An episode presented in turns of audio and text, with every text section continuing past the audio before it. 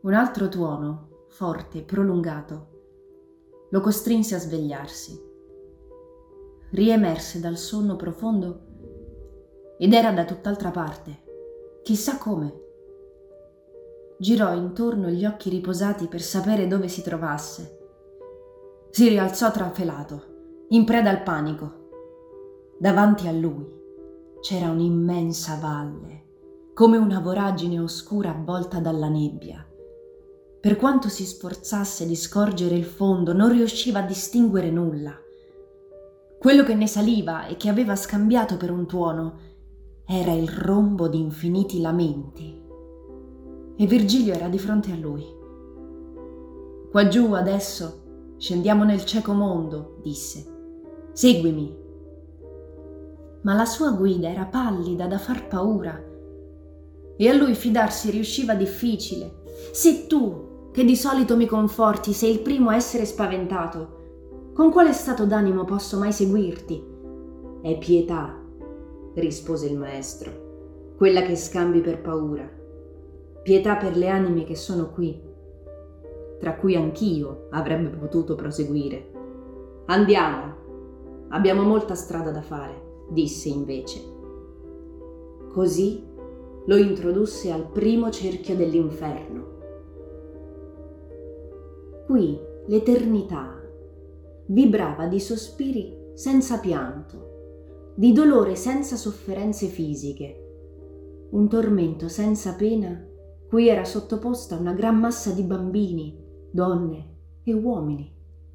Si struggevano come si fa per un desiderio irrealizzabile, come succede per un amore impossibile un logorio che non si vede, ma si percepisce dal contorno degli sguardi.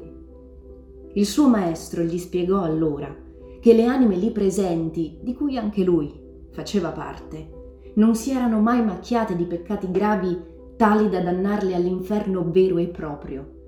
Semplicemente era gente non battezzata, che non aveva creduto nel Dio dei cristiani ed era cresciuta in altre fedi che non hanno mai osato immaginare l'uomo degno delle sedi celesti. Per questo limite, non per altro errore, si trovavano lì con l'unica pena di un desiderio senza speranza. Nostalgia del divino, brama inappagata d'assoluto, nient'altro. E ti par poco? E lui a queste parole fu preso da profondo dolore anche perché sapeva che lì, sospesa in quel lembo d'inferno, c'era gente di gran valore. Ed è possibile uscirne? Gli domandò, per sapere se era vera la storia che narrano le scritture della discesa agli inferi di Cristo e della liberazione dei patriarchi. Virgilio capì al volo dove voleva andare a parare e gli raccontò che un essere potentissimo, con la corona dei vincitori, era sceso laggiù a liberare Adamo e Mosè Abramo e Davide, e Noè, Giacobbe, Isacco, Rachele e molti altri e a farli beati, i primi beati. Prima di loro nessuno spirito umano si era salvato.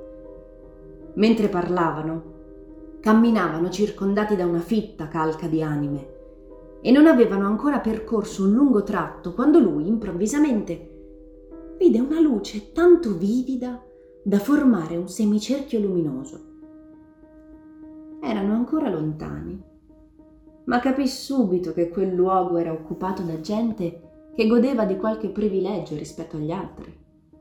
Ne chiese al maestro. Quelli che vedo lì, circondati dalla luce, chi sono?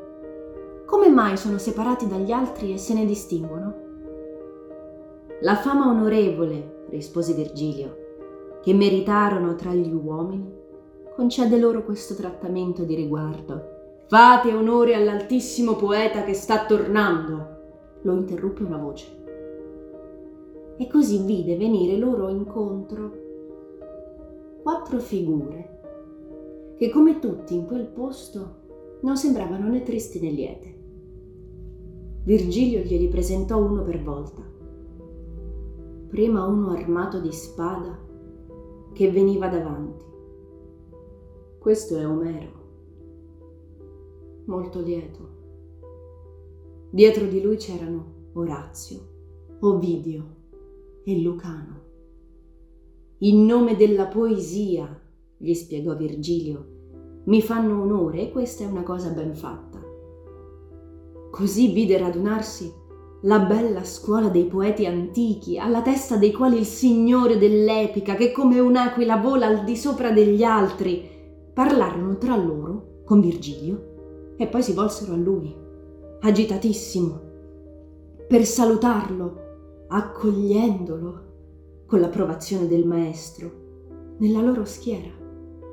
Sicché, col cuore che gli batteva forte, si ritrovò ad essere il sesto in quella ristretta elite di talenti straordinari, in nome della poesia.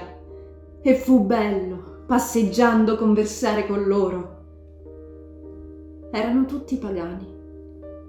Ma che importa? Vi si sarebbe fermato a parlare per l'eternità. Giunsero nella zona più luminosa di tutto l'inferno ai piedi di un magnifico castello cinto sette volte da alte mura e all'esterno circondato da un piccolo fiume. Gli altri cinque davanti a lui lo attraversarono camminando sull'acqua, come fosse terra. Quelli erano spiriti, d'accordo, ma lui ebbe paura e tuttavia, seguendoli, ci provò. E fu sorpreso lui stesso di riuscire a camminare sulla superficie dell'acqua. Di cosa è capace la poesia?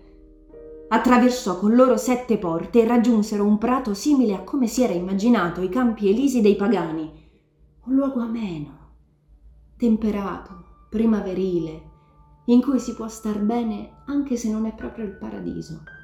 C'era gente là che ispirava nell'aspetto un senso di sobria autorità, gli sguardi compassati, la parola prudente, la voce soave, si recarono nel punto più alto e luminoso di quel settore fortificato all'aperto, da dove si vedevano meglio i loro volti. Da lì gli furono mostrati sul campo verde i grandi spiriti del passato e lui, mentre glieli nominavano, fu animato da una profonda eccitazione.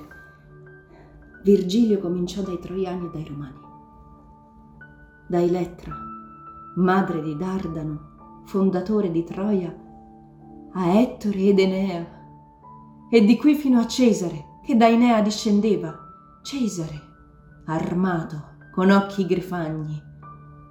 Poi, dalla parte delle donne, gli indicò l'Amazzone Pentesilea, bella e terribile, e la Vergine guerriera di cui aveva cantato lui stesso nell'Eneide, Camilla, figlia di Metabo, che aveva combattuto con i nemici di Enea e la cui morte eroica fu l'inizio della loro fine vide il re latino seduto insieme a sua figlia Lavinia, la seconda moglie di Enea, e il primo console di Roma antica, quel bruto che cacciò Tarquinio il superbo, ultimo re, e fondò la Repubblica.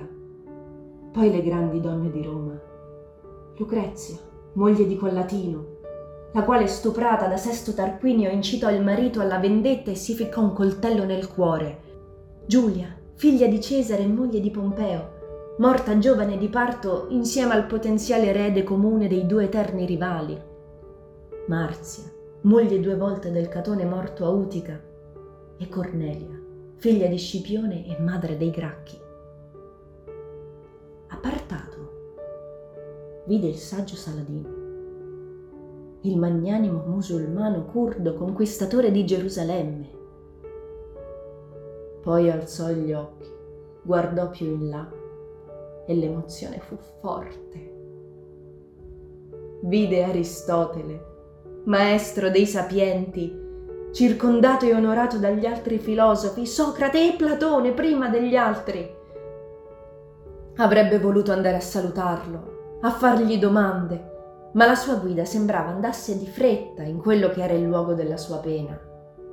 Se lui non fosse stato poeta più che filosofo, forse sarebbe stato Aristotele la sua guida. Vide Democrito, che suppone che il mondo sia frutto del caso, e Diogene, Anassagora, Talete, Empedocle, Eraclito, Zenone. Il suo maestro glieli indicava e nominava tutti, ma non si fermava a parlare con nessuno, anche se molti lo salutavano, e lui pensò che forse l'eternità, in quella zona dell'inferno, non sarebbe stata poi così noiosa. E quant'altra gente c'era Dioscoride, l'autore dell'erbario farmacologico, un testo molto letto e copiato al suo tempo, Orfeo e il suo maestro Lino, mitici cantori e poi pensatori latini, Cicerone e Seneca, filosofo morale. E in un altro gruppo gli scienziati, gli studiosi della natura, Euclide che assiomatizzò la geometria, Tolomeo il geografo, i medici, Ippocrate Galeno, i musulmani, Avicenna e Averroè, commentatori dell'opera aristotelica, e quanti altri che pure il buon Virgilio gli indicò e che poi lui non fu in grado di ricordare. Continuarono a camminare finché il sestetto di poeti si ridusse di nuovo a una coppia, lui e il suo maestro. Per un momento pensò di aver immaginato tutto, di aver soltanto fatto un giro nella biblioteca del suo cuore. Virgilio lo condusse fuori dalla tranquillità di quel luogo, verso l'atmosfera cupa e vibrante di urla e gemiti che per poco avevano lasciato. Tornarono nel buio fitto e angoscioso del dolore umano.